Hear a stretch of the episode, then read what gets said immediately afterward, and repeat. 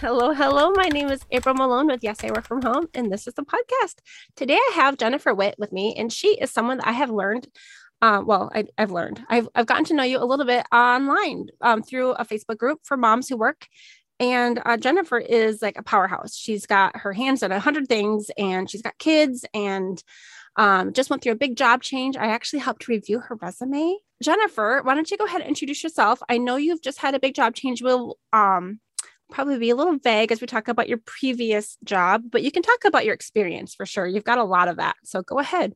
Yeah. So um, I spent 16 plus years in the corporate world um, in kind of a tech marketing, um, learning and development field role, uh, kind of a jack of all trades.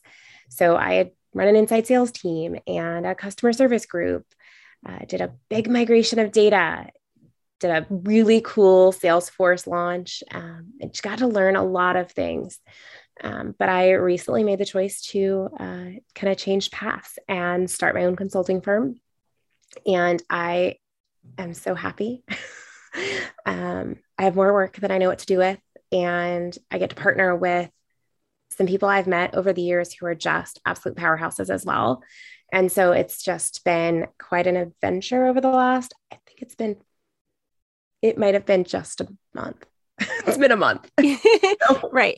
I feel like we first talked maybe almost a year ago. Like we were one of us, one of us, either you or either you or I, I can't even talk right now. Um, wanted to record something about like how to teach your coworkers how to use Teams or Zoom, you know, just with the was it, it was kind of past the first hump of pandemic. But we were still um, running into people that just needed the extra boost. Yeah i supported probably 500 independent sales reps and just some of the quick tips right they i could get on a zoom with them or a, a teams meeting or whatever webinar service and talk them through it but the confidence for them on their own to do it or to google it just wasn't there. So i think we initially we were like we could do this podcast and talk about how to do those things and, mm-hmm. and kind of navigate that um, and then yeah, it was before I started. It was before I started this podcast, and so we, I don't know if either two years ago. It was a while ago though. Anyway, the first time I ever saw you uh, on video, you were making a post into our group, and you were hiding in a closet from your children. and you were like, "Does anyone ever just need to like hide in a closet to get away?" I mean, you're in a community of people who totally get it. So um, that's why I liked you because I was like, I get it. I actually work in the closet to get away. So, and that community has been, I want to say it's probably almost three or four years that, and that's grown. There, obviously, with the pandemic, we've had quite a few more people join who are working remotely for the man, as we say. And um, it's important to be willing to laugh about it a little bit. Absolutely. And you really have a diverse group of people in there. Uh, a lot of people, I think everyone is identifying as a mom, right? Is it a mom group? Yes, it okay. is uh, a mama's group. So um, I think there are a few who have asked, like, I'm a plant mama. Does that count? And yeah, yeah. Considered removing the mamas, but it, it, you know, everyone's welcome, but we definitely do have a lean and a focus on that balance between mm-hmm. um, remote work and parenting. It's, it's a, For sure. So you've been basically an admin over that. And then you started another group that was a little bit more broad for men and women, just anyone who has been uh, put into the work from home lifestyle unexpectedly, especially with the pandemic. And that one hasn't been like as active, but it grew really fast too. It did. So when everything shut down for the pandemic, we saw a huge influx of requests to join our remote working mamas group. And that had become a really safe space for our kind of core members. And so we didn't want to just open the floodgates. So we opened kind of a temporary space for the community of remote workers. And mm-hmm. it grew and we got some like, what are your tips and tricks? Mm-hmm. But I think a lot of those members either returned pretty quickly to the workforce or um, in a lot of sad cases, like they were actually let go. So when their their yeah. employer went remote, they actually either ended closing or doing some kind of layoff furlough or all of the temporary things that people did to get through those few months. Yeah. So it isn't as a dynamic, active group, but it's still there. So, uh, do you remember the name of the other remote working community? Is that right? Yes. Uh, so I can pull them up and look. Uh, so we have remote working mamas, and then we have remote work community and remote working community, and so they're kind of all tied together. So it's like a mm-hmm. page and two groups, and um, really just started out of the need to connect with others who understood. Right. So I'm not just at home able to do my dishes, although that does happen on occasion. Um, it's probably more likely if I'm working at home versus the office. Um, but really being honest about what that balance looks like and how overwhelming it can be. And a lot of the women that are in there are working like a full-time job, you know, with benefits, you know, working for corporate. There are people who are entrepreneurs and things in there or um, I don't know if you even allow people who identify as work remote working that, that just do like an MLM. Do you? So we are pretty. So as somebody who loves their MLM, um, we are not a place where that is supported. There are a lot of groups that do that. Um, VIP Kids has tons of subgroups. Um, even my lovely hair MLM has its own groups. All those kind of have those spaces. We're not a hustle group, right? So this is really mm-hmm. about that balance of that 40 hour week where maybe your own independent entrepreneurship um, role. It's not really the place for realtors to talk about their balance. Um, it's you know there are spaces for that so it's not industry specific but yeah. there are some that are kind of excluded because they already have a huge space that's true that's true uh let's see let's go. You are doing a lot of things, and I'd like you to just kind of rattle off some of the things that you do or are right now. I know that you started a new program, you just changed houses, started a business out of your home. Yeah, we did that. Um, so I'm gonna kind of go on priority, right? So number one is my family, and unfortunately, they get they get focused time, but they get a sliver of said time. Um, in our house, we really care about community, so we're very, very focused on building community locally. So sometimes that's serving on a nonprofit board. Um, it might be my husband volunteers with the Red Cross, uh, writing kind of disaster PR things. Um, so we kind of find a time for that. And then um, we also, I, I manage a, another remote or another virtual community uh, focused on our micro community. So where we live locally. About seven years, I started a page for that. And um, it has its own nonprofit board and we're working on our, our nonprofit status and you know that takes time.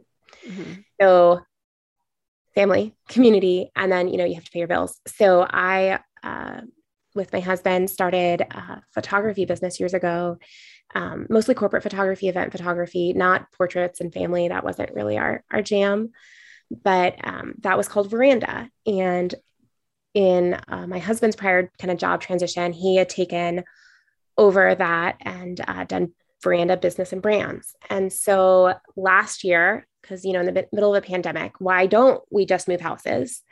Um, we had a really great opportunity where our neighbor was selling her home um, for a very reasonable price, and so we picked up. Um, well, we bought the house first and we painted it, and we kind of weighed our options, and it really was a better fit for us. Our house is really unique. It was a former dentist office. Um, it's located in our basement, and the basement is a walkout basement with in the front with a full parking lot. And so we moved in last. I want to say we bought the house in September. We didn't officially move in until closer to Christmas, but we um, had all this space, and I had a ton of friends who are crafters or you know entrepreneurs in their own right, making coffee, making candles, whatever it might be, and all the craft fairs were canceled. Mm-hmm. I had this 1500 square foot basement. so we took um, about half of it and opened up that kind of front office area that literally, if you imagine walking to your dentist office, like their front entryway, we had this huge desk um, and we just set up shop. And so people literally would make an appointment online to show up and they'd write down what they took and I'd invoice them online. So it's honor system. Uh, it was last year, absolutely. And I mean, you don't know about it. Like we don't have like a big lit sign out front telling people to come in. So it was definitely by appointment. We knew who you were when you were coming in, um, and it worked out really well. So this year we're changing it up a little bit. Um, still very similar distance shopping. I I don't have time to work the store full time, so that's mm-hmm. not an option. So we're doing um, kind of like sort of like pop up days. So last last weekend, I think it was the weekend before, we did kind of a launch. So we had a big party, a little fall party outside because we have this huge parking lot Um, and uh, you could go in and grab a few items and ring up and get charged. So people can ring up on their phones now, or they can, you know, sign a piece of paper or, you know, masked up. I'm willing to, to ring them up if I'm here. So you have a parking lot. How many spaces does it have? You can do I, parties out there.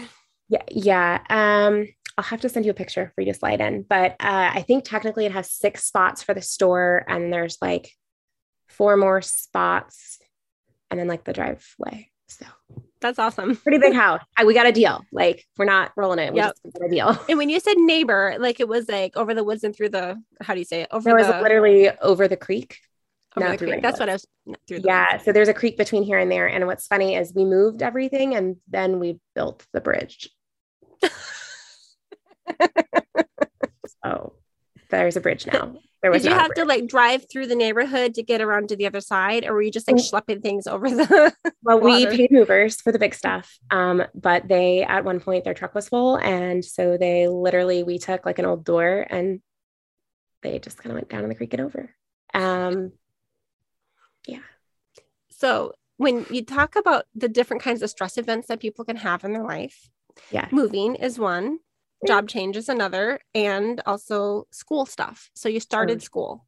Oh yeah that was the other thing. So we, we have got a door here here. We've got um family community. We moved slash the store and and then work. So i was working a full-time job and i also decided to go back to school in the middle of a pandemic kind of around the same time. So i had been considering going back for a uh, degree in instructional systems technology and adult education from IU, and that's Indiana University. And I'd been considering it for years. And I just one day, it was actually right before we bought the house, was like, I'm kind of bored at home and we're here and we kind of have a routine. Like, I could take a class.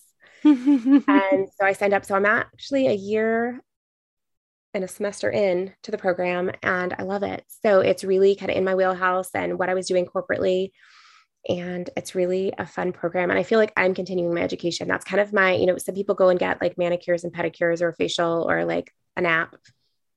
I take a class. I like that. I i'm on that. Yeah. My yeah. master's degree is actually adult education so we probably will have some of the similar um, classes there. Yes. there was a lot I'm of overlap. starting those courses and i'm a little I'm a little overwhelmed but it'll be yep. fine. Participation trainings this semester I I think there's a lot of overlap, at least in the program that I went through uh, a few a few years back in Minnesota, uh, with a lot of HR stuff. Mm-hmm. Um, there's also a lot of overlap with some of the administration things, like um, school administrators might go through. Some of the principals and superintendents were in the same classes as me. Um, yeah, it's interesting. It is, and I'm uh, kind of trying to feel out what the best path is for me now that I'm not in that corporate role. Like, is this degree path still the right one? Mm-hmm. or is there hmm. something else that might be more suited? Um, my long-term goal, because you know I don't have enough um, on my plate, is to be a dean of students at a community college. So I'm really okay. passionate about making sure people have the ability to have community. Um, I've done some work in that space before, and the demands of a role like that really are nights and weekends as well as daytime. It's it's like a all-encompassing one thing um, the energy you have to give to it. So this isn't the right time to to kind of go down that path. But mm-hmm. you know, there's that kind of my goal. My you still have little babies right now. So I, mean, I got a four year old and an eight year old. Okay. And they need me babies. at like their but they need me at their baseball games. And she still snuggles to go to bed. Um, mm-hmm. so it's it's a balance. Um, so we have the pop-up shop, which we only do like just between, you know, Halloween and Christmas. Um, we've got our business, and I've got more clients than I know what to do with. And we have to find time for family. So, blocking that time has been really important. So, finding time to interview with you took me a year, but I did it eventually. Um, and I also, you know, I've got a class meeting after this. So, this is the mm-hmm. day my husband knows for the next eight weeks, like, I don't know what they're eating for dinner, but they're going to figure it out. So you have to be willing to let that go. And he also works from home because I remember when we were talking, you were still yeah. in your old house and you were like carrying the camera through the entire house trying to find like a quiet place to sit that mm-hmm. day. And mm-hmm. I think you ended up in your bedroom. But, I did. I'm uh, a deadbolt at that door. and but right now, um, you said you're sitting in your in your in your son's room. So I'm hiding in my son's room, not because this house is not big enough or that I don't have a gigantic office downstairs that were my mm-hmm. husband's office that I could have stolen. But my daughter was at the bottom of the stairs when this was about to start. And I know better when I have two minutes before a call than to walk anywhere near her. so I was like, well, where can I go where she will not interrupt me? And mm-hmm. I, this is a better choice than my closet. Uh-huh. Um, but I do, we, we actually have space here. So one of the reasons we moved is this is a three, four ho- floor home. So we have the basement, our main level, and then we have bedrooms um, on like a half level. Mm-hmm. Our other house was a ranch with a basement, but the basement wasn't semi finished, but it can get Wi Fi down there. There's concrete block. It was just hard. So we really had that main floor and everybody's there. And so it was very hard to find space. And, you know, in our group, we have moms living in all kinds of situations. And a lot of times, whether you have an office space or not, you end up tucking yourself where you can. Um, yep. So while I have office space, that I can actually like deadbolt and go down some stairs and hide from them. I have to get by them first. not uh, worth trying right now. So. So in your old house, you had an office that was your remote work office, and then your husband came home for the pandemic and took it over. Mm-hmm. So in our basement, we had a remote working office that was hardwired, and I had this beautiful wood desk. It's gorgeous. Yeah, he stole it. And so he would actually disappear down to the basement every day and lock the door and somehow he got to work eight uninterrupted hours every day. Love him, not like that's what he needs. Um, and I was working some adjusted hours. So I was actually working, um, our manufacturing facilities needed some files like right in the morning. And so as things cycled overnight, I'd wake up at like 4 a.m., 6 a.m., and I would work um, for four hours, mm-hmm. knock out what I could before the kids woke up, deliver those files. And then I would take a break and I would mom until one or two and then I'd work for another four hours. Okay. Um, and I was really fortunate to be in an organization that trusted me um, to do those things. That flexibility isn't something all of our remote working families are allowed. Um, and I don't know that it would have been allowed pre pandemic. I'd always worked remotely, but you know, there's those office hours you're expected to be available during. I remember at one point you were like, I got to get a nanny. Did you end up getting like a part time nanny? Um, we fail with that again and again and again. It's hard. I've been through that path. So part of it is I'm severely asthmatic. Um, my husband never wants to be a single father, and we take the COVIDs very seriously. So yeah. we needed to find somebody who was isolating as much as us. Mm-hmm. We thought we did. That didn't work out. Um, and then we had a family friend's daughter work here for a while. That didn't work out for some other reasons. And it helped we were still in the house, right? And we said we were in the other house. So you really couldn't isolate yourself, right? When you're mm-hmm. at that point, two year old knows you're in that house, like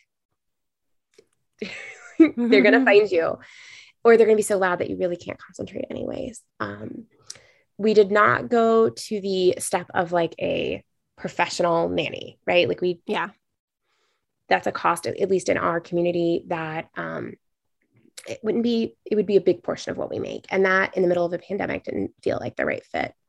So we just hustled the whole time as best we could. Just weathered the storm. We did. And then last but year you had the we, adjusted hours which helped you do that. I did. I was exhausted all the time but i had the adjusted hours. What helped also was um, having an i guess he was six and a half seven when it started but having an an older kid who would handle Netflix, right? Like mm-hmm. handle some of those things that aren't, if you were like, hey, if I'm going to balance being a full time working mother and give my kids eight engaging hours, that is not what we did, right? Like we duct taped it together and everybody was alive and mostly fed by the end. And that, yep. like, that was it. And I think the snacks to, accessible. That's a big deal. So you say that at our other house, our kids could like get, they were comfortable climbing on our counters. These counters are not any higher, but my kids will not climb up. They just won't, I don't, everything got moved down. yep. Yep. We've got um, low shelves. And if then, it's, if it's know, reachable, they can have it. If it's high on the top shelf, it, it, we actually have a box that says do not touch. Oh, yeah. So we're all Operation Calories here. So we have a, a four year old who likes to selectively eat. And so, especially when she was two, she's very, very petite. She still is. It was Operation Eat Food. So, like, yeah. If it's a Reese's cup and that's what you want, I mean, those are calories. I mean, we mm-hmm. will offer you three actual meals and we will give you good, healthy snacks. Yep. But, like, we have a kid like that too. You want to eat ice cream? You bet. Please eat more. You want a Please big one? I'll give you a big one. Yeah, we got right. that right now. Uh, so we we were navigating a lot of things. Yeah. Um, I think the other side is finding time to be a wife, and I'm not very good at that. So um, I am very blessed to have a husband who puts up with me. Same.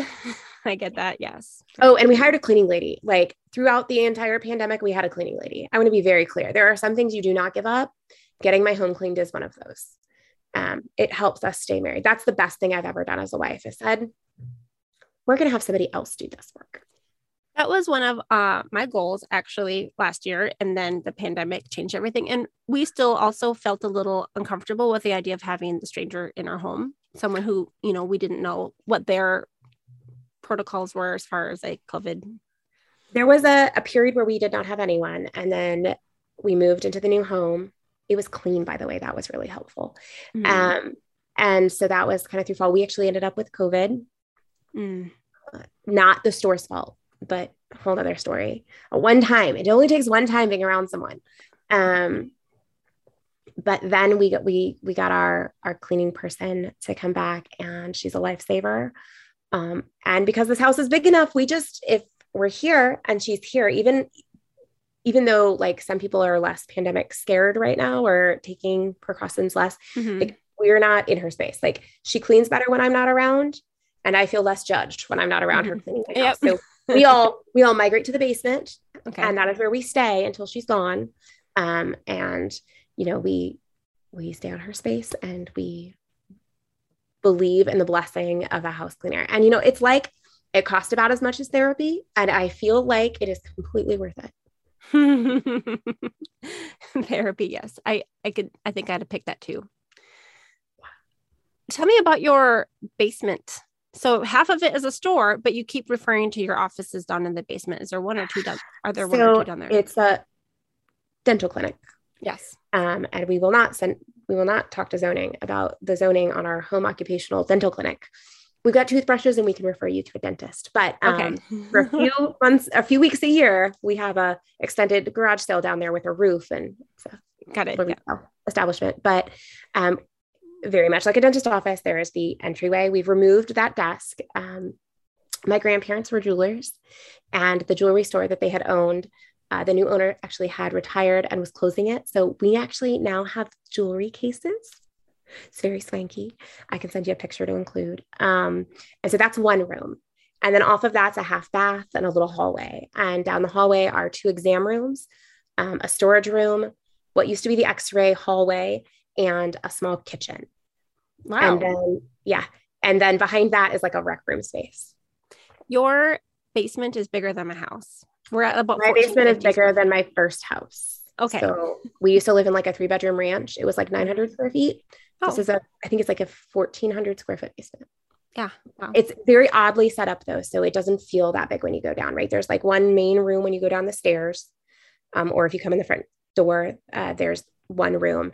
And then those exam rooms are like nine by 10. So are you using those as your little offices then? They're not very big. One of them is like an office craft room. The other one is housing my nephew right now. Oh. Otherwise, I'd have a craft room and an office. so, right. And um, when you're not have, doing, I'm sorry, they, they both have um, oxygen and nitrogen like plugs. There's no chemicals left.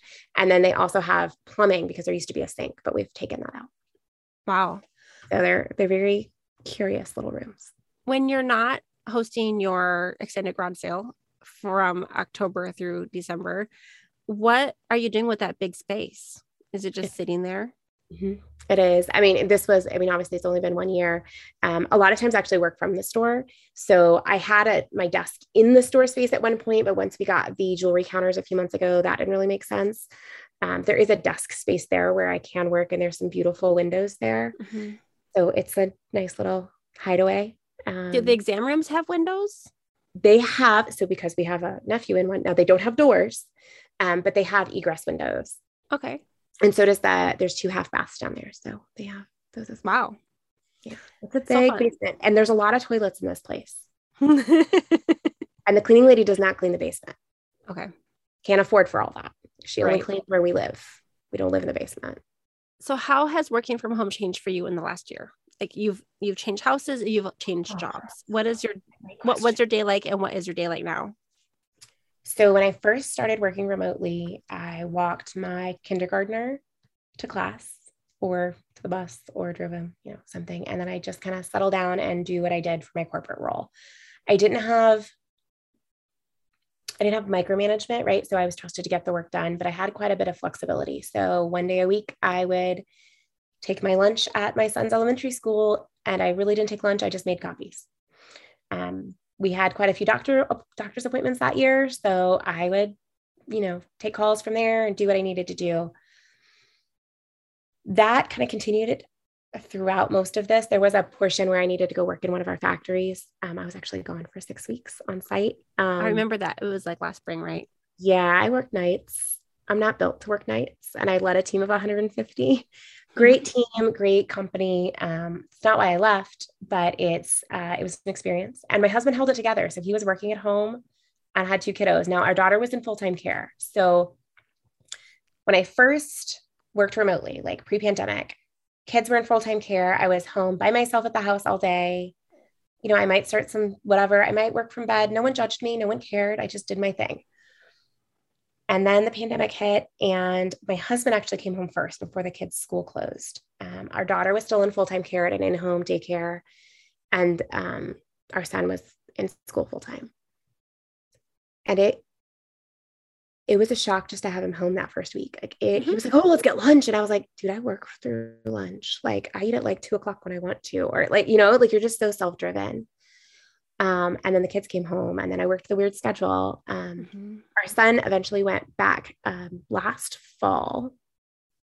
So he started remotely and then went back in person because his remote teacher got called back in class. And so we loved Yep. her and went with her. And he was in session, I think, from fall break until Thanksgiving, maybe not even that long. And then they went fully remote again. Really? At that point, our daughter was pulled. She was, we just weren't, we weren't gonna go back and forth. It got pretty crazy last year. It did. Um, and then at one point, she was actually back in full time in the spring, and so was he. And I left for six weeks, and they actually were both in full time care. So my husband got to have my pre pandemic experience for a little bit. okay. But then my son got put on quarantine, so he had an eight year old. He had a wrangle. Um, and then this year, we started our daughter in person. She ended up with RSV after four days. Was not COVID. God Yep. um, but she was home for three weeks. And by the time we wanted to take her back, she really just had some fear and anxiety around it. Um, and I'm not, I don't know, but I'm not dragging my four year old into a public, I'm just not doing it. And not in the middle of a pandemic. Like, I'm not going to forgive myself. And maybe I'm a pushover. Um, like I dragged my son kicking and screaming all the time. Like I, whatever, go, go to preschool. Um, but this is COVID. So Okay, we yeah. We have a local co-op. So she goes three days a week, they're half days. And then our nephew watches her those afternoons. And the other two days, um, Tuesdays, my mother watches her. And then Thursdays, I work a four-day week and I get to spend the day with her. Nice. So that's a new thing. Um, leaving my other company and picking up clients through a consulting firm. I, I can say Thursdays I'm booked. Nice. Now, if there's a have to meeting, okay. But having the flexibility to give her that day is awesome. She'll be in kindergarten next year. And I like her a lot better when I spend a day just on her. And I'm not trying to like, oh, let me listen to this webinar while I make you lunch, or let me, oh, I'm playing with you, but really I'm updating a website while I watch you play. Like that's Mhm. not fair to her. Um, so yeah, it's we changed a did lot. that we did that with our kid who was in preschool. Um our, our youngest ended up in preschool. Our older older two actually went straight to kindergarten. Uh, but yeah i had mondays with her. That was her she had a four day week and that was our special day. We called it our special day. And on our special day we would you know have a picnic. We would uh, she would read. We had a reading lesson book called how to teach a child to read in 100 easy lessons. And we would only do it on mondays most of the time. And we just book it through like seven lessons in one day.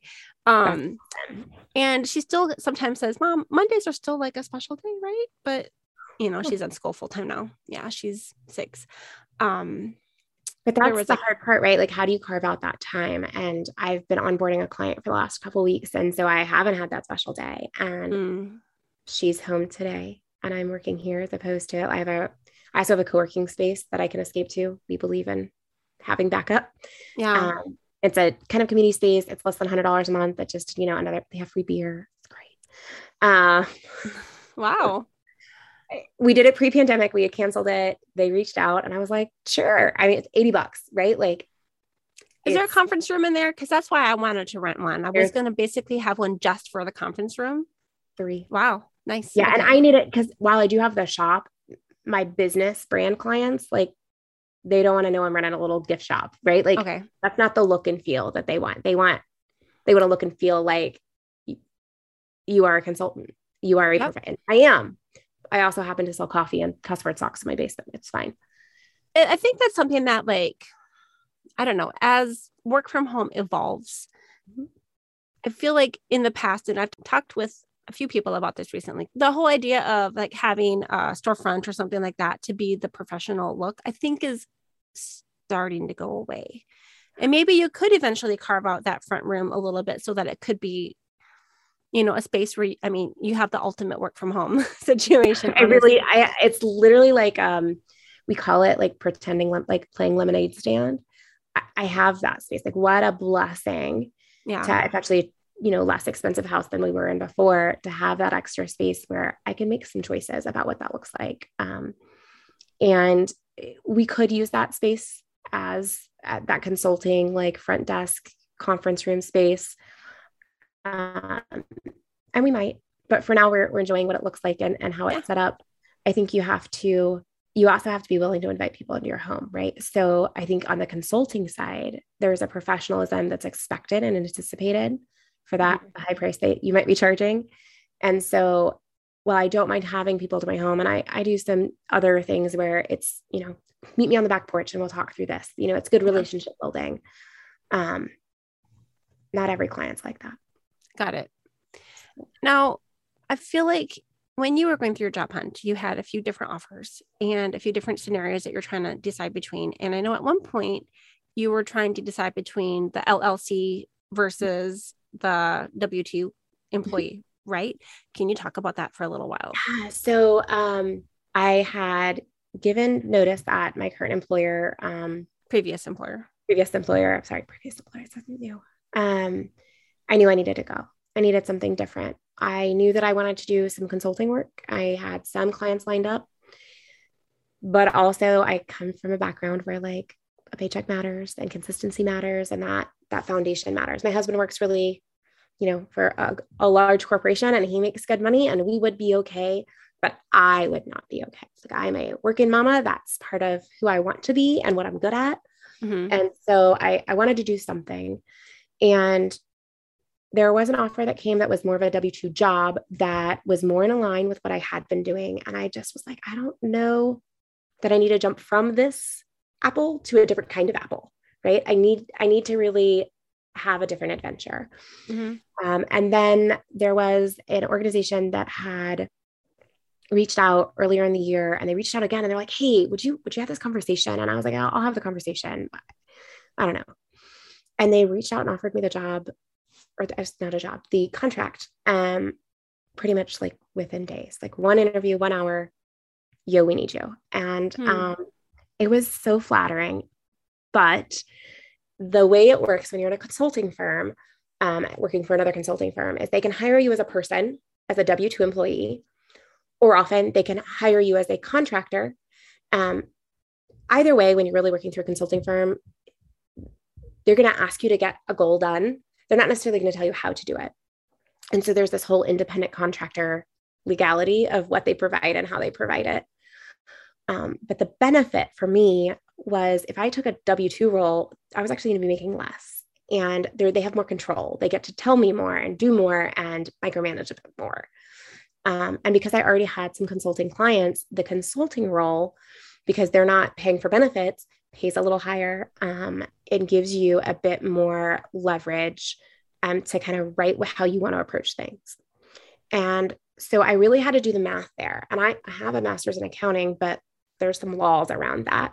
Yeah. Uh, and what I found was if you are purposeful about tracking your expenses, which we were already doing because we had a consulting firm, um, the idea of going as a 1099 employee or contractor, not employee, is a much better fit for our family and what we needed. Now, if I was a single mom who needed healthcare, if um, my spouse was not able to carry my benefits, if I was uncertain about um, the the number of hours and longevity of this, you know, maybe a W two might have been more appropriate.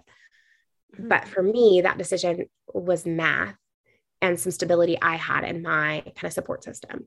Right. I think I also just really am cleaving and kind of just loving this consulting firm like growth that we're seeing, right? So it's something we've been nurturing for almost a decade, anyways, um, through some speaking events and some of our efforts.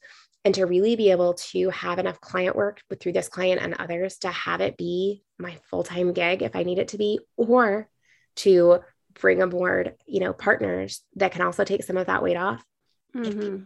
really good. Um, and now I'm new to it. So I reserve the right to come back in a year and be like, well, that blew up in my face. But for now, um, it's it's been really exciting. And it's been amazing how my friends and network have like reached out. They're like, can you do this? Can you do this? And if I'm not the right person, I'm like, well, I'm not the right person, but I have a guy. And they're like, well, will you just connect the guy? And I'm like, oh, okay. So yeah. do you also have anything exclusive with one corporation right now, or are you completely independent? So I am Veranda, which is our LLC, is is our consulting thing. So I personally am um, assigned to one of our bigger contracts, but then we also have other work with other organizations as well. So I have more hours if I want them, then I know what to do with, okay. which is not what I thought I would be in. And I think that's the the message, I guess, to those who are in a corporate role is if you if you're like me and you're like, well, the math says I have the flexibility to make some other choices, um, and you have leverageable skills, um, tech skills, business skills, and the leap of faith can be worth it. Now, that's not to say this could not have fallen flat. There was um, with one of our contractors, there was a extra background step that needed to be done, and I like had budgeted for some hours. My budget can handle it, but I don't like when somebody's like, "By the way, you can't come in on Monday because you know, XYZ background has to be done again. It's like, this is new for me. Right. Hmm. So I'm again, I'm a long time salaried employee. Like you get paid on the first and the 15th. Consulting is very different. You'll have to keep track of all your own records and how often will you get paid? Just every time that their uh, contract so, is it depends on the client. So we have clients that want to be billed weekly for hours worked. So if I'm uh, working with an independent business that needs an e-commerce site, so they pay as they go. So they'll pay up front to get the original build and then bill for hours as as they need additional changes. And then if a company has a longer term thing, so say they're saying, you know, we actually want like 30 hours a week over the next six months. Okay. How is that going to work? So for going through another consulting firm, a lot of times that's billed at the end of the month and then they have a window to pay. Okay. And so if I'm subcontracting that, then I have to float that money. Right. So it's always about making sure you're clear on what those boundaries are. And so far we're doing okay. Um, but it's it's lining up the work. Um, and because again, we already had the consulting firm, right? So we'd only we have a, a little gift shop, but we had a full consulting firm. So we already have the software and the ability to to run um, kind of payroll to our 1099 employees. We already have the ability to track hours and deliverables. So none of that is outside of what we normally do. And if you're a salaried employee and already reporting weekly what you do anyways, I mean, there are some salaried employees who maybe they just do a timesheet, but they know they're working eight hours a day, right? Yeah. It's not, it's not much more difficult than that.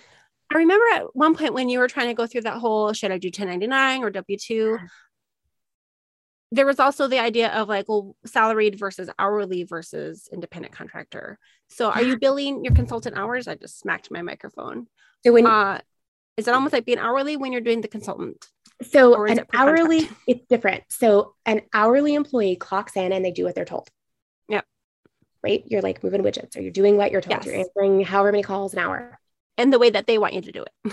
and the way they want you to do it, where they want you to do it with the tools they give you. Mm-hmm. Um, there's a lot more controls there. A salaried employee is given a goal. And no matter if you're sick or whatever, like, or you work 10 hours or 40 hours, you meet that goal. Or if you work 80 hours, you meet that goal, you get that paycheck. And you get the same paycheck. You if you work 40 hours, you get the same paycheck. If you work 80 hours, you get the same paycheck. Uh, for the most part, yes. Right. Like it takes a whole lot of work to dock a salaried person's pay. So as a contractor, you write your contract, right? So you may say, hey, I'm going to make $1,000 a month for an average of or about 10 hours a week or five hours a week or whatever that looks like. And you may just have like a contract where it's like, you just pay me that $1,000 a month. And I just invoice you and said, yes, I worked this month. That's an option. For some contracts, um, it's here's the scope of work. And when that's done, you pay me this. Or before that, you pay me this deposit or you pay in full first. You know, you may have that. Um, a lot of contract work is done um, at an hourly rate. So you actually bill them by the hour. And so let's just use 100 because it's easy or 50. Um, if you work 20 hours, you get paid that $50 an hour. If you pay, if you work 60 hours, you get paid $50 an hour for every single one of those hours. Now, if you were actually hourly, you'd get overtime. So there's um, additional like labor rules there. Yes. Right. But the volume, um, you know, I'm not, you're not making 725 an hour. So if you're making 725 an hour as a contractor, there's something wrong. Um, because after the math is done, you're making below minimum wage or something. But mm-hmm. that's not the situation, right? You're usually being paid for professional service of some sort, um, your expertise, you know, that. So what you can get done in an hour might have taken them 10 hours. And so you you charge a premium for that. Uh, there's a really great um, meme like with a guy and a hammer and he just like hits it. He's like, you know, you're not paying me for hitting this with a hammer once. You're paying me for the 50 years of experience it took to know where to hit it. Uh, yeah. Um, and so that like salary versus hourly versus contract 1099 employee with billable hours is very different because yeah. as someone who came from the corporate environment, if you were billing hourly, we were paying overtime. Mm-hmm. Um, our contractors most often were not billed at an hourly rate. They were billed by statement of work. Okay. And so it's just a very interesting navigation as you look through the contracts. Like they're very different um, with all of our clients. And we have kind of some standards on our end, but if a client has a contract and that's what they want and it makes sense, you know, and we can agree to it, then we'll bill the way they want us to. Nice. Okay. So whew, let's go on to um, we talked a little bit about your your home setup and your multiple different things that you've got your fingers in. And your husband is working from home and you have a housekeeper and a few other things. Where do you want to go from here? Well um let's talk about actually having time for kids. Yes let's do it. So um especially through the pandemic electronics kind of got out of hand. We had a desktop computer that we set up with Minecraft for our son and he loved it and he's good at it and he does little coding things and it's awesome. But he could do that for 48 hours straight and not eat or sleep or move. Mm-hmm. And so we we had to pull back and and we're doing better with that. Um, I think it's something a lot of parents have dealt with. Um, pre-pandemic, it was like, you know, you need to have guidelines. You need to, you know, no more than 30 minutes a day. And it's like, I think about pandemic times and I'm like, I'm pretty sure there were days when that's all he did. He woke up, plugged it in. I'm sure I threw food at him. Mm-hmm but that's not the engaging hands-on parenting that I want to pretend that I do and hopefully aspire to do. And so I have been trying desperately to block off time. So every Thursday, block off time. Uh, Wednesdays, and this is Wednesday, is my kind of late night to do thing. So if it's a meeting or my class, I try to target that day. Um, that doesn't always work. I had a, a, group meet over the summer, and it was like always on Thursdays af- in the afternoon, like that. Mm-hmm didn't really work for me, but you know, you've got to do what you've got to do. And then that time I have with my kids, I try to think about what I want to accomplish. We used to have a jar that had like slips of paper pre COVID. We were like, we're going to put all this stuff in, all these ideas we can do from home. We never touched that thing, but still haven't touched it. But I try to think. So today, my daughter um, had preschool, and our nephew did the in class parent participation, which you have to do for co op somehow he thought he didn't have to parent this afternoon or not parent, but like babysit. So my husband and I had to juggle what was going on in our meetings. And so I had a block of time that I had to be, you know, on point. I was like, okay, what do I want to do? I was like, I want to do watercolor with her. Like, I don't care how many episodes of Strawberry Shortcake we end up watching. I don't care if she actually eats whatever I make for lunch. But at some point during this time period, I want to accomplish watercolor. Hmm. And she had mentioned it this morning, and I got it out while she was gone. And it might have only been 10 minutes, but I put my phone and my computer away and we sat and we watercolored. Um, she then told me she was really proud of her painting because it looked like blood red. And I was like, yeah, you and your brother need to stop talking about zombies. Thomas the Train, you painted them red. We don't need to say that it's blood red. but it's about that moment. I can say, I watercolored with my kid today.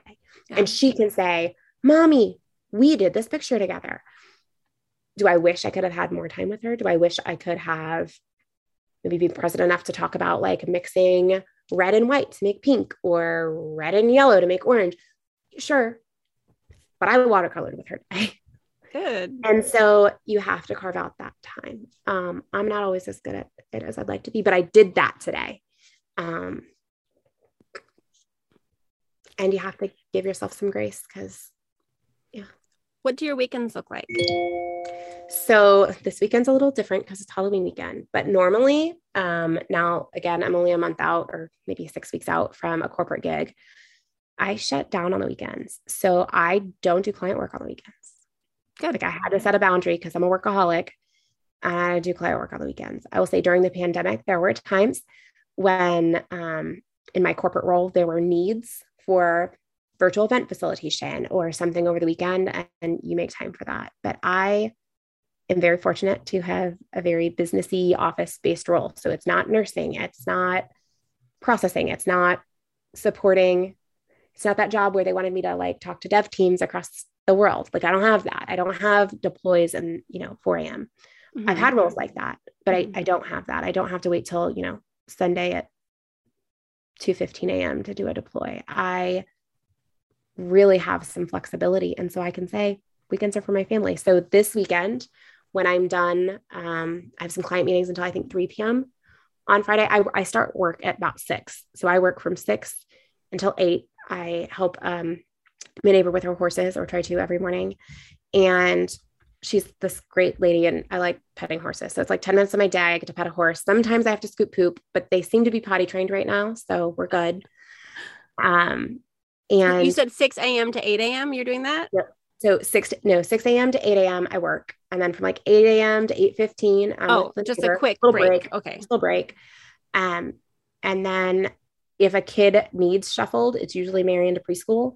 Um, I, I do that, or my husband does, and my son, my husband always takes, or he can take the bus, and then I work. I just work all day.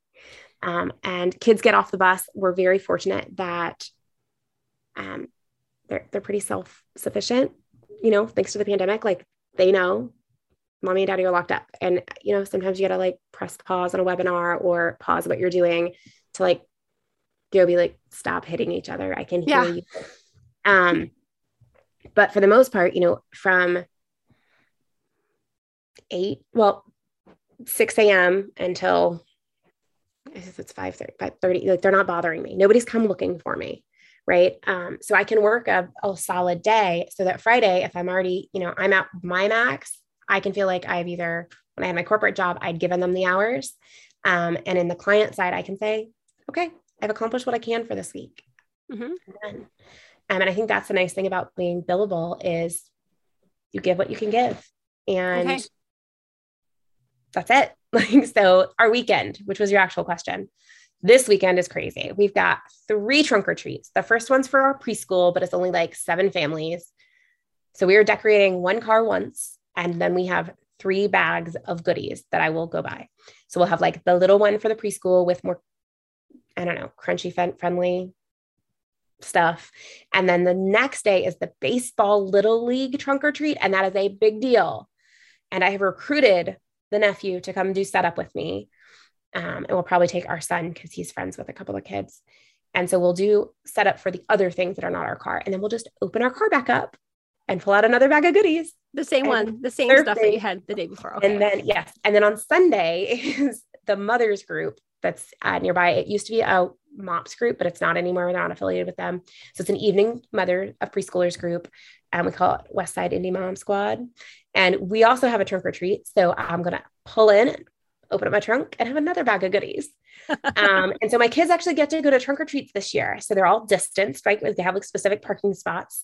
And um, I'm going to be taking a hot dog. And then I think my son is some kind of Minecraft character. Steve, maybe? I don't know. I don't know. It sounds fun. But, that's fun. Yeah, that's a winner. Like I won't be working. I mean, if there was an issue with a client's website, like I could troubleshoot, but I don't have to think about any of it. And it's awesome. You kind of like said I'm a workaholic and it kind of just rolled off your tongue like you've said it before. So do you want to talk totally. about that a little bit? I would so if I did not have children, have you seen the movie The Net with is it Sandra Bullock? Many years ago? Was it old? Yeah. So it's like the 90s, and she's like locked in her apartment and she has like three screens, which was a big deal back then. Right. And she like orders her food, also a big deal in the 90s. And it like gets dropped off at her door and her groceries get dropped off at her door. She just also doesn't leave her deal. house. Yeah. I would be perfectly content. Yeah. I am an I'm an extrovert, love talking to people, but mm-hmm. love my kids, would never like not want to have them, adore them, love my husband, me and my computer might have like a little love affair here. Like I can plug in and get that done and feel accomplished and feel very fulfilled. Um, and that's not always the healthiest thing. So I was really into coding at a very young age. So um, background about me, I started building computers with my uncle when I was probably six or seven. Um, that was 30 years ago. So we like soldered batteries on motherboards and um, I coded websites and I was in elementary school and I loved it and had a little website business with my sister and we did little home pages for pets and adoption centers and I do like hacks, I guess was what you'd call them, or like where you'd change the color code on the little animal and eventually that company actually developed their own, but like we were doing that on the side and I loved it. But I will dream in HTML. Like I will obsess over an Excel file and I have to turn it off. Like I have to, because I'm also an extrovert, I have to put in those boundaries. Um, I have friends who play video games, um, like D and D and like other. I'm very geeky, but mm-hmm. I can't do it. Like I literally, the last video game I played was, I don't know, The Simpsons, Xbox 367. And I'm a big Simpsons fan, and I literally plugged it in, and I didn't stop until I won. I would be those people you see on um, like Law and Order, who's like, I'm playing, I'm a zombie. Oh, I have children in the house. I had no idea. Mm. And that's not healthy.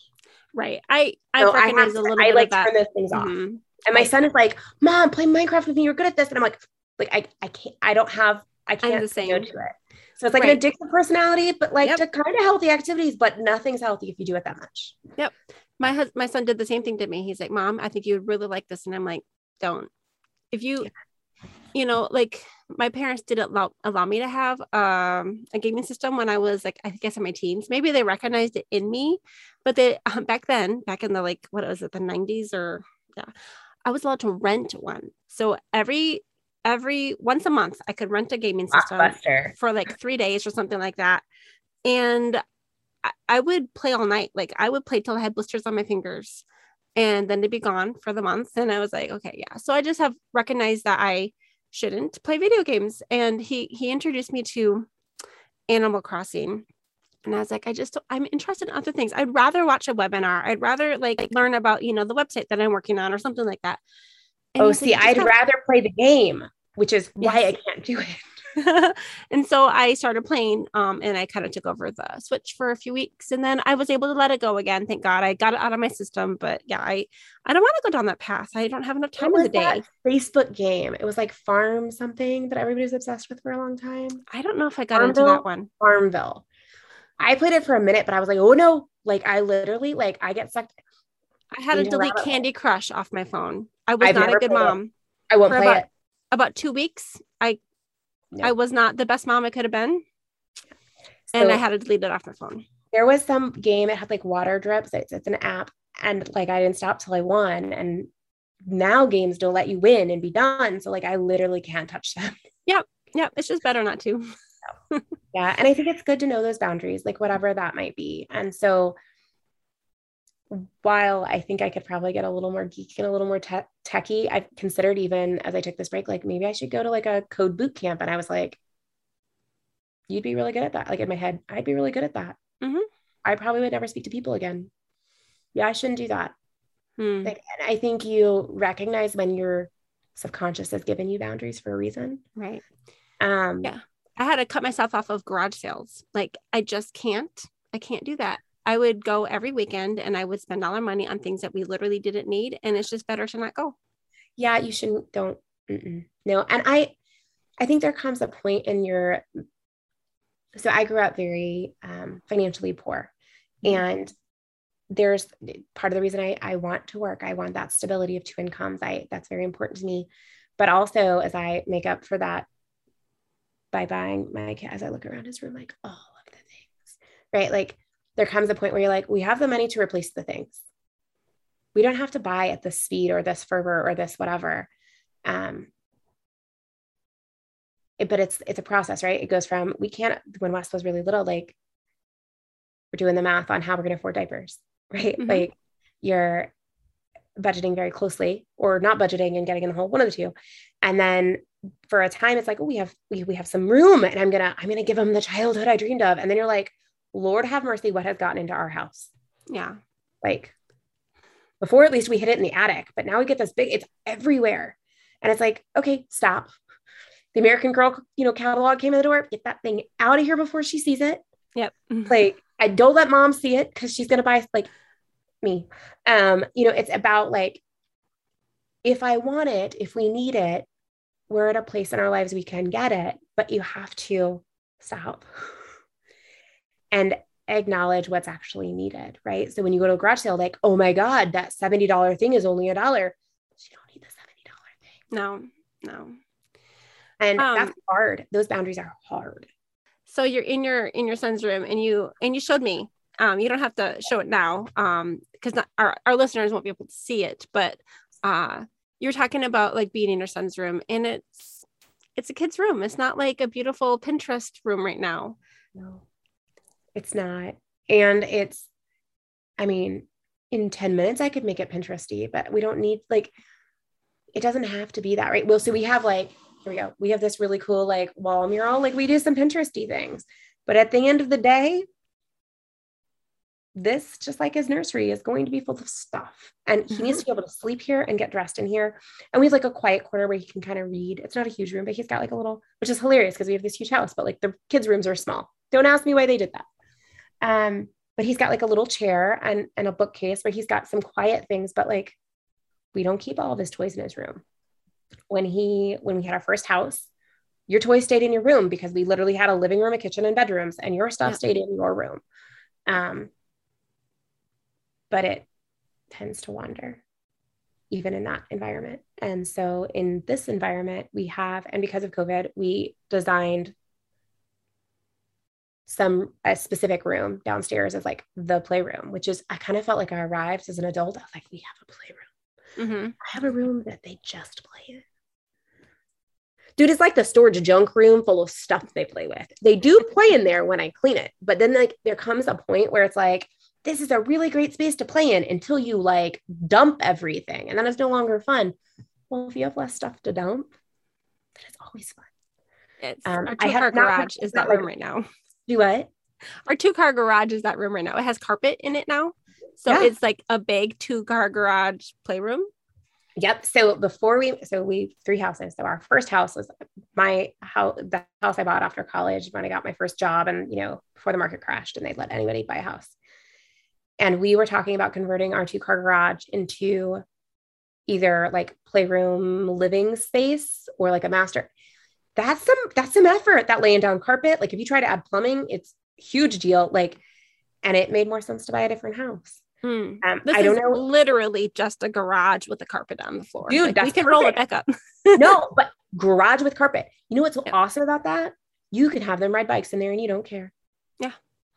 We have a trampoline out there. We have one of those like um cozy yoga type swings for kids. Ooh, and you could actually get like- to the rafter to actually like hang it properly so it won't fall. we we bought it for Christmas last year, but someday we're gonna hang it.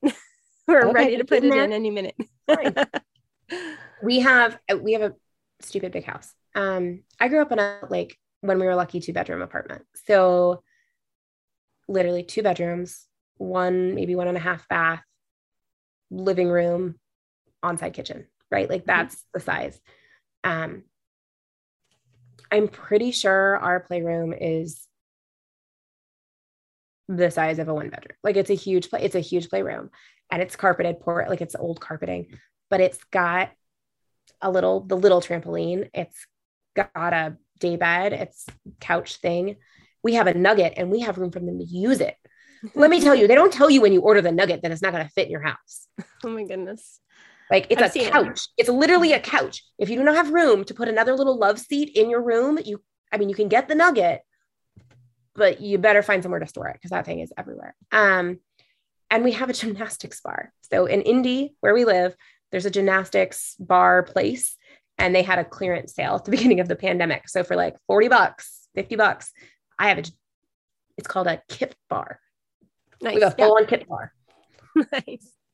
But I'll tell you, it's an awesome thing for the kids. So, you know, Oh, yeah. you can get creative. I've seen some of my friends do some amazing things in their much smaller spaces to add energetic spaces for their kids. So, Yeah, we I had to, garage like- idea.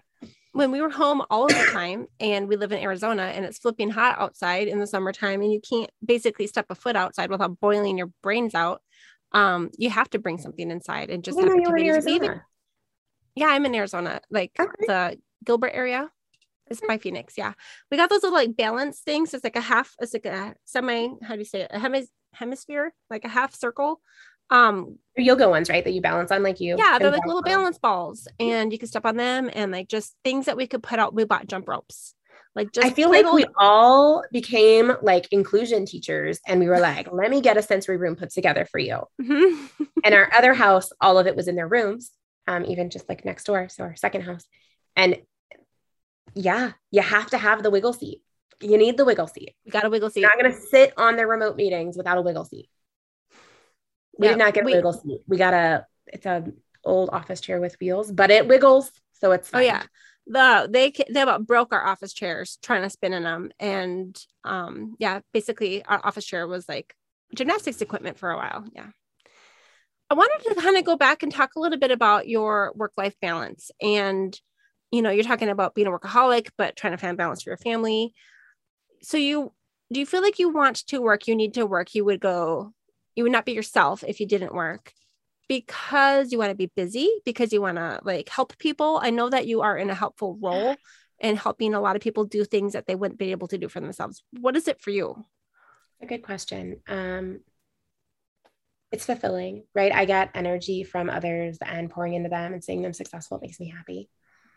Um, probably some of it, like if we got real deep, is like a place of fear, right? Like um, I could be busy and not get paid.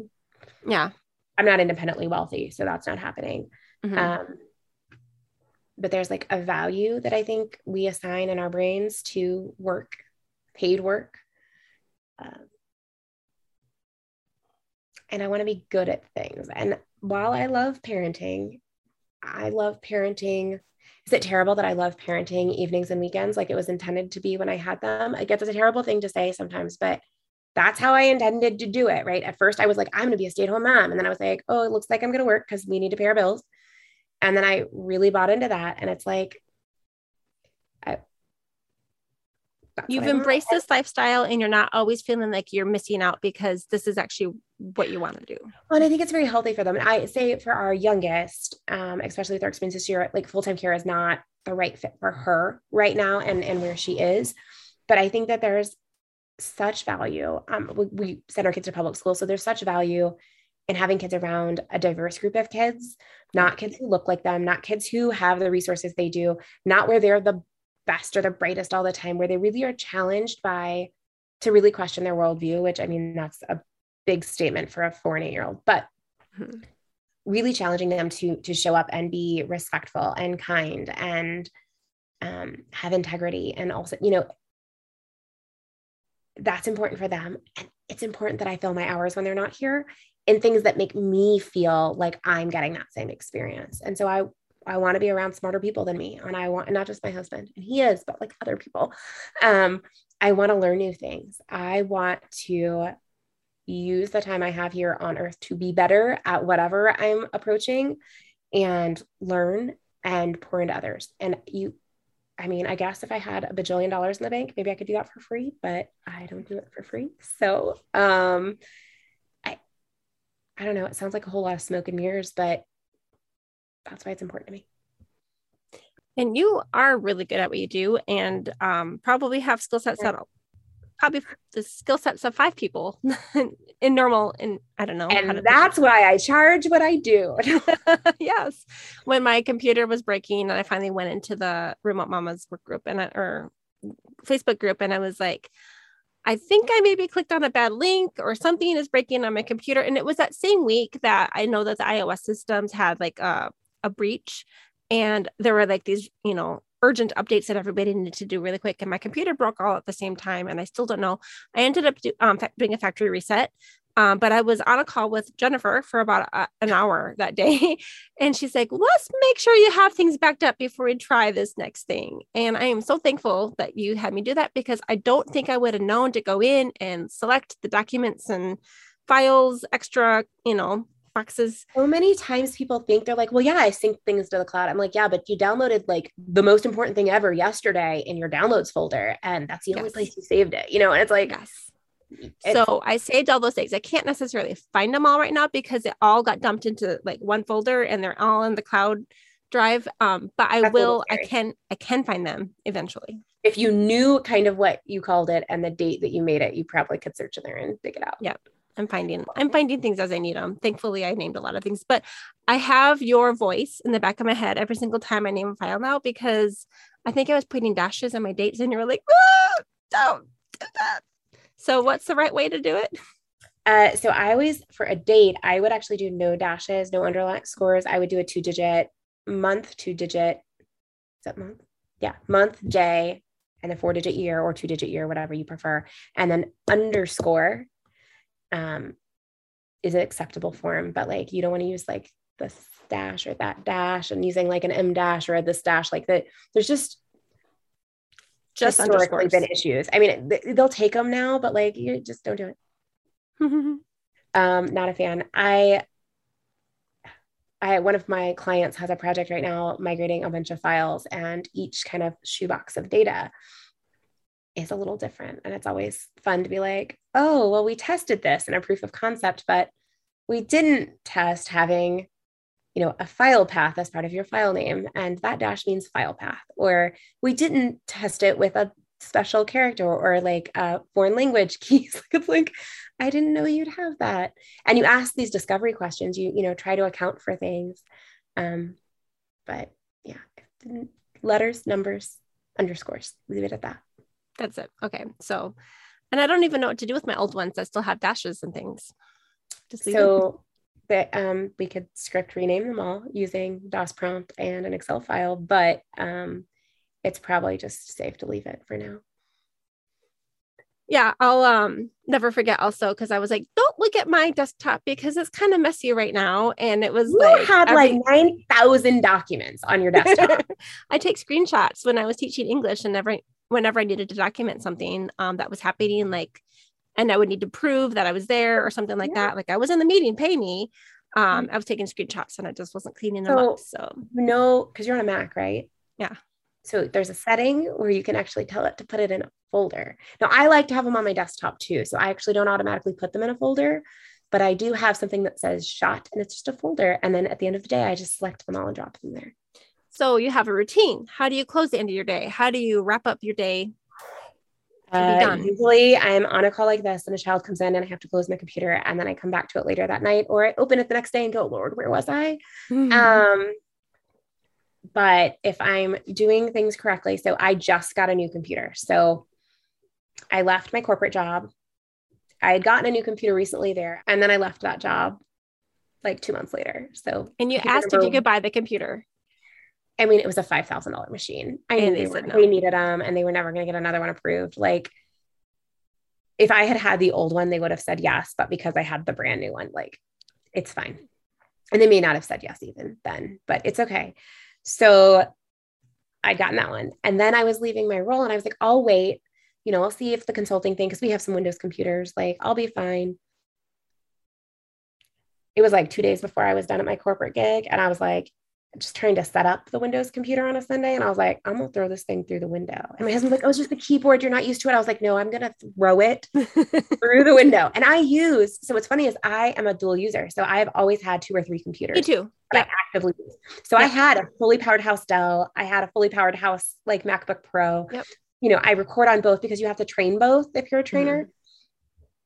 Yeah, I was not having it. And they're nice computers. Like they're a little older, but they were nice computers. And I was trying to hold out for the new MacBook Pro, but I couldn't. So I actually bought a computer four weeks ago, a MacBook Pro, a little 14 inch. I called it the Princess because I had the Queen that I had to return. So I had the Princess. She only had eight gigabytes of RAM, and girlfriend could not keep up with recordings. So I was going to wait for the new ones to come out. And then I was going to buy like a 16 and like fully load it. But I'd kind of fallen in love with the 14 inch size. So I went to the store. So Mac just came out with a new model, but it came out yesterday. So I went to the store Saturday because it's a little bit of a drive. And I was like, hey, can I even return this one that I bought? Because I had originally like bought it knowing they were going to come out with a new model. And I was like, this will be the shop one, and I'll do this, you know, more expensive one. And they were like, yeah, full return. And I was like, I can do what? Because it's within like four weeks, days. right? Yeah. What? 32 okay. days. Oh. 32 days. That is outside their 14 day no questions asked return policy. Oh. They returned it. So that's like two angel looking down on me Apple presents this year. So I yes. don't need to ask for more. But then I went on opening day instead of ordering my Mac because I was late because they had announced it like two weeks ago. So if I ordered my Mac Saturday, I would not have gotten it until Christmas. Mm. And one of my clients I have a computer for, but I don't for the others. And I'd have to use that Windows computer and I wasn't doing it.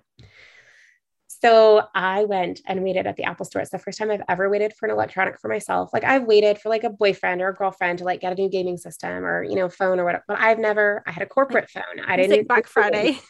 Yeah, it was totally Black Friday. So I was like there at 9 a.m. They didn't open until 11. It's like, hmm, couldn't get in the building. I tried to like wait inside. So I went and got my hair done at the dry bar, by the way, love them. And then I went and got in line. I was number two in line because I had gone to the dry bar, but I could get in the door and I got a fully loaded. Like they have two options for the 14 inch and then they have like extras. I got all the extras and I only got one machine. So instead of having two, I have one, but I am thrilled. But that means I got another like angel looking down at me at the Mac store. That's three in one year. It's not going to happen again.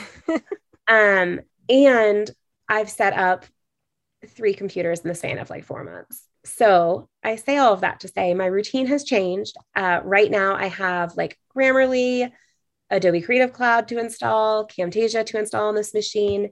And so on my desktop, on a Mac, you have those install files. So my routine will be as soon as I install these, I'll delete those. Mm-hmm. I then also clean out my downloads folder every night. And this is something new I started hmm. because I constantly had to clean out my documents and my downloads. And so I'm really trying to stay cloud based. And so that could be Dropbox or uh, Google Drive or you know whatever your system is or your client system is. But I literally my computer is you open it, it has all the software, but you have to have the keys of the kingdom to get to the files you want to work with. Yep. Um, you also have to get in the machine, but that makes sure that like God forbid I have to replace this tomorrow. All my stuff's backed up. Um, it also keeps my desktop from looking like yours. I actually started cleaning it up again yesterday. I was like, if I'm going to talk to, no, I'm kidding. Um, it's fine. I, and I talk to people all the time and see their desktops, but I'm also training. So I show people my computer all the time. And so when you do that, or you go to a client, you open things like you don't want it to be like, hey, no. there's my tax returns from last year. Like they don't need to see that file. It needs no. to be gone. I actually also had an Apple Angel. Uh, I I interviewed someone like, oh my gosh, like 50 interviews ago. And she mentioned that there was like a known issue with keyboards and they my my computer qualified for um, a replaced keyboard and along with that came a new battery which was like my computer would only last maybe two to ten minutes unplugged and so, so let me tell you, if that keyboard fails again, and mine failed five times before they Oh, did boy. that, but they no longer have many of those keyboards left. Just go sweet talk them. Just be like, this is the butterfly keyboard. Can you replace it? Mine also, do your keys rub off? Or do you have an external keyboard? Mhm, It was rubbed off. Yeah. And I used an external keyboard, but my keyboard was also rubbed off. Oh, mine rubbed off. Like I got it replaced five times in two years. And that my E key and my Yep. D key rubbed Yep. off within like two weeks every time. And I don't Mhm. have like caustic fingers, I don't think. Yeah. It's No, just a bad design. That's so interesting. Um, but what is a butterfly keyboard? What does that mean? So it was a design that um, Apple used. So do you have a touch bar at the top? No. You have a butterfly keyboard. Okay. So it's a recall. It, it's a recall that they didn't do a full recall on. It was like an optional recall. Um, So basically, if people complain, they'll they'll this fix it. keyboard service program. So they did that instead. Um, but it has to be that letters or characters do not appear and the keys feel sticky or do not respond in a consistent manner. Mhm. And it was the MacBook 2015 to 2019. Yep. I was Right. 2018, I think. You need to go make friends with your Apple manager. Okay. But if it's So tell- working, I mean, it's a wonderful machine. Yeah, I'm just Yeah. so thankful actually to have the battery. Uh, because that was like I can finally unplug my my computer and walk away. It's so great. you not have it? Apple will replace any battery with less than 80% of its life left. Even outside of warranty or outside of Mm, you not have Apple Care? mm-mm, not anymore. I don't think. That might be part of it. But Well, I got one, so I'm I'm happy. whatever it's done. Yeah, no, they have to take off the entire back of your um Mhm. your machine to replace that keyboard. And so they actually have to lift the motherboard out of it, the display drive, like all of it. So it's literally like getting a new machine. So I love that they replaced your battery. Um, I was kind of surprised they did, but that's awesome. Me too.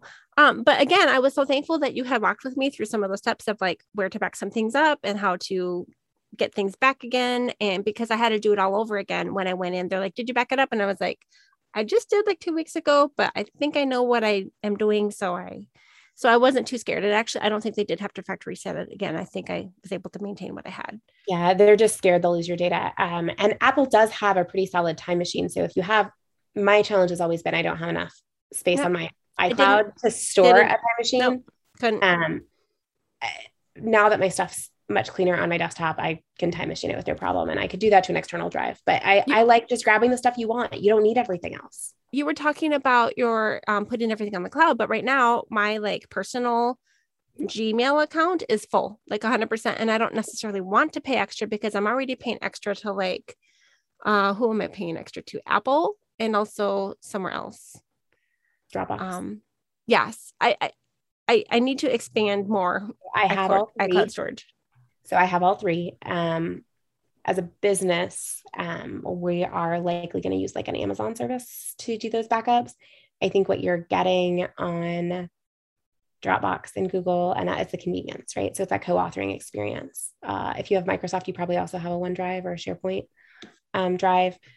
And so coordinating those and having purpose for those is important. As a trainer, right? Like I use them all, but it's important for me to know where my stuff is. So I Right. used Dropbox for a very long time, um, but that's $100 a year. I fill them all up though. So I keep like just moving to the next thing and that's free. So you got to find the one you like, stick Mhm. with it, and pay for that one. I think I'm paying for Amazon, like for photos and stuff. Is that an option? Mm-hmm. Yeah, they have an Amazon backup. Yeah. and then also um i the apple version. Yeah, it's a rocket for sure. And what's really funny is most of them are using like the Amazon server anyway to host. Um, I need to consolidate mine as well. What I really, and I've looked at doing some of that. We actually also have external hard drives. So that same uncle um, who helped me learn computering um, passed away right at the beginning of COVID. And I probably have 15 external hard drives of backups of his. Yeah. And so at some point, I need to figure out which one's a backup of a backup of a backup, pull all the Mhm. family pictures into one. And like that needs to go into cold storage, right? yeah Um, do I want that to be on an online server? I mean, I don't, that's the only real accessible thing now.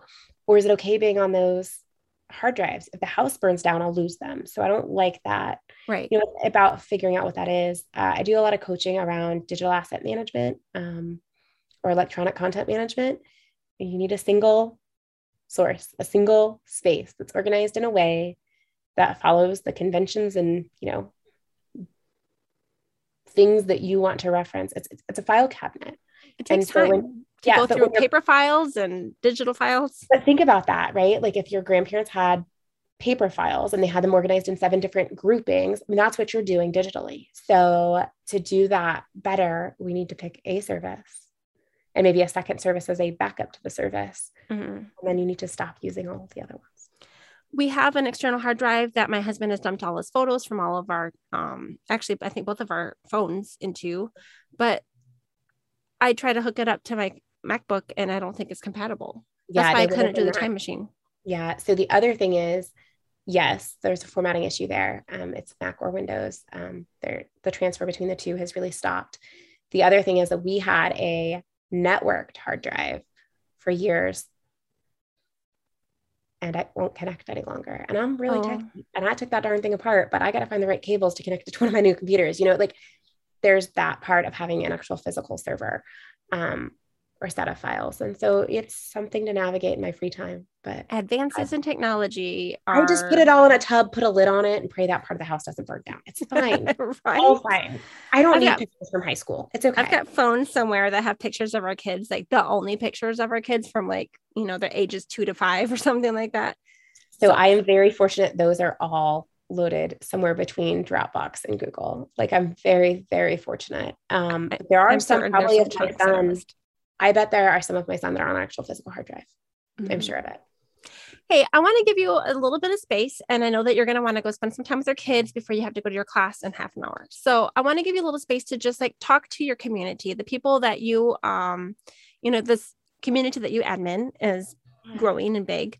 Um, but just like in in general, the kind of women, um, the moms who are in that kind of community that are working, hustling, doing two different things. I guess hustling, not in the same sense we talked about But yeah. but so I mean, go I, ahead.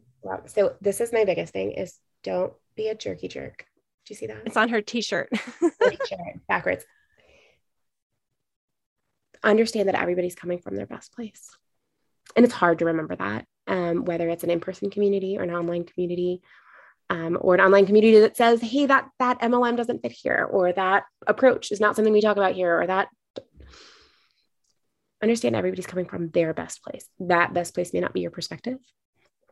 Um, feedback you get, and I've experienced this lately, might not resonate with you and you have no control over that other person or that other feedback or that other whatever you're like oh drama you only control yourself so just remember that i think um, take the time and space you need so that you're not triggered and a jerky jerk i can take my own advice um, but that that's really all i want to say and I, I love our remote working moms community i think that um, we kind of go through like busy periods and lulls and busy periods and lulls. But I know when someone calls for help in that space, um, we have a powerful group of of mamas and professionals that literally will pour in and give advice.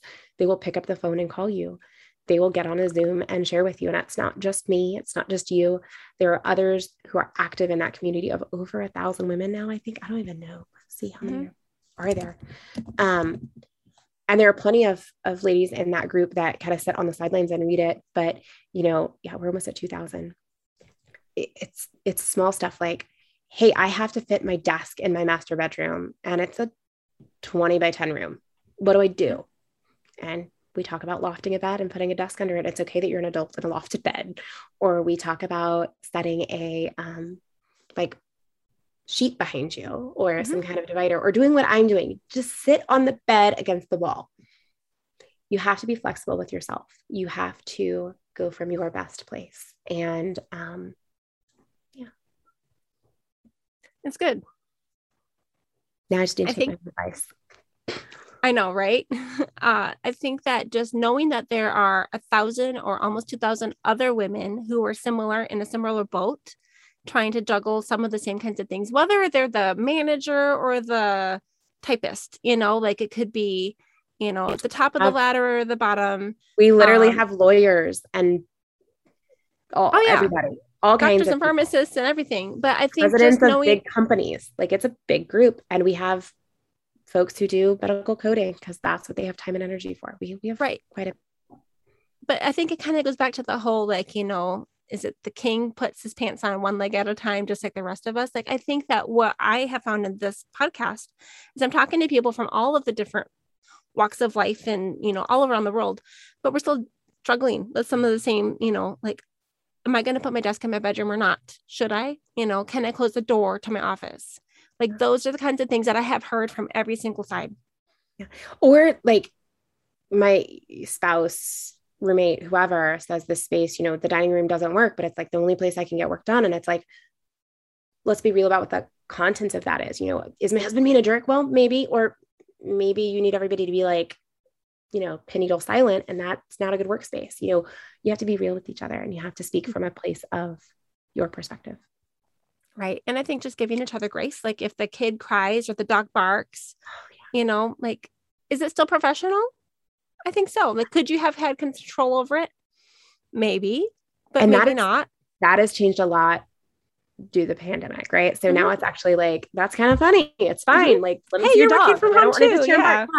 And pre-pandemic, it was like, your children are home. I think everything's loosened up and I think that we have advanced. And I know um, I think I'm going to be interviewing someone from our group. Actually, going in the for going forward in the next few months, I think I'm going to be interviewing quite a few people from this particular group. And I, I need to mix in since it is moms, I need to mix in. So if you are a man or uh um someone Jordan from another country, you know, just anywhere, you know, please um, you know, I need to mix it up a little bit so it's not just working moms all across the board. Um, but I, I, I think I'm interviewing someone coming up that's um, got a lot of coworkers who are based out of India and you got the chickens and the you know small small living quarters with lots of people in them and it's the common you know thing to just hear to hear all of the noises and every every phone call and i think well, i think it's understanding the trust that you have with your coworkers that they will find time and space to listen and hear and and you have to be flexible. Um, i think there was a lot of shame pre-covid about some of mm-hmm. those things now there are still companies though um, medical related financial related related where there is some big boundaries yeah. around both elder care and child care. Oh, yeah. Um, and so it just depends what field you're in for sure. And just to know, I think that, you know, in a group like ours and in a podcast like this, where, where we have talked with so many people from different walks of life in different kinds of industries, just to know that there's other options. Like you don't have to work in a call center. I mean, a call center might be perfect for you, but it might not be perfect for the next person. And just to know that there are a million different kinds of jobs that you can do from home. And i you know while i said we do have some folks doing coding and some of that you know one thing that's unique about our group um, is you have to actually be working remotely. So we don't do we do have some job seekers. I mean i posted when i was looking to see you know maybe some advice on where to look but it is not the place to find jobs right? So nope. we had an influx of that too. And i i think it's good to acknowledge that that needs to happen and there are lots of spaces for that but where are you finding community once you're there? Yeah, so for sure. So I better go. Thank you so much. This has been fun. I'm glad that we finally did it. I think I've been trying to get you to interview for a year. Thank you. It's been a crazy year. Oh yes. Um, well, okay. Thank you so much. I think we'll call it. And this has been Jennifer Witt. Uh, do you go by Jenny or Jennifer? So I went by Jennifer for many years. I'm going by Jenny again because I am not working for the man. Oh. And I oh. don't have to be, I was 21 when I started there, and they said Jennifer sounded more professional. Well, I don't care if it sounds more professional. I'm Jenny. Nice to meet Stick you. Stick it to the man. All right. Well, this has been Jenny Witt with April Malone and Yes, I Work From Home, and we'll see you next time. Thank, you.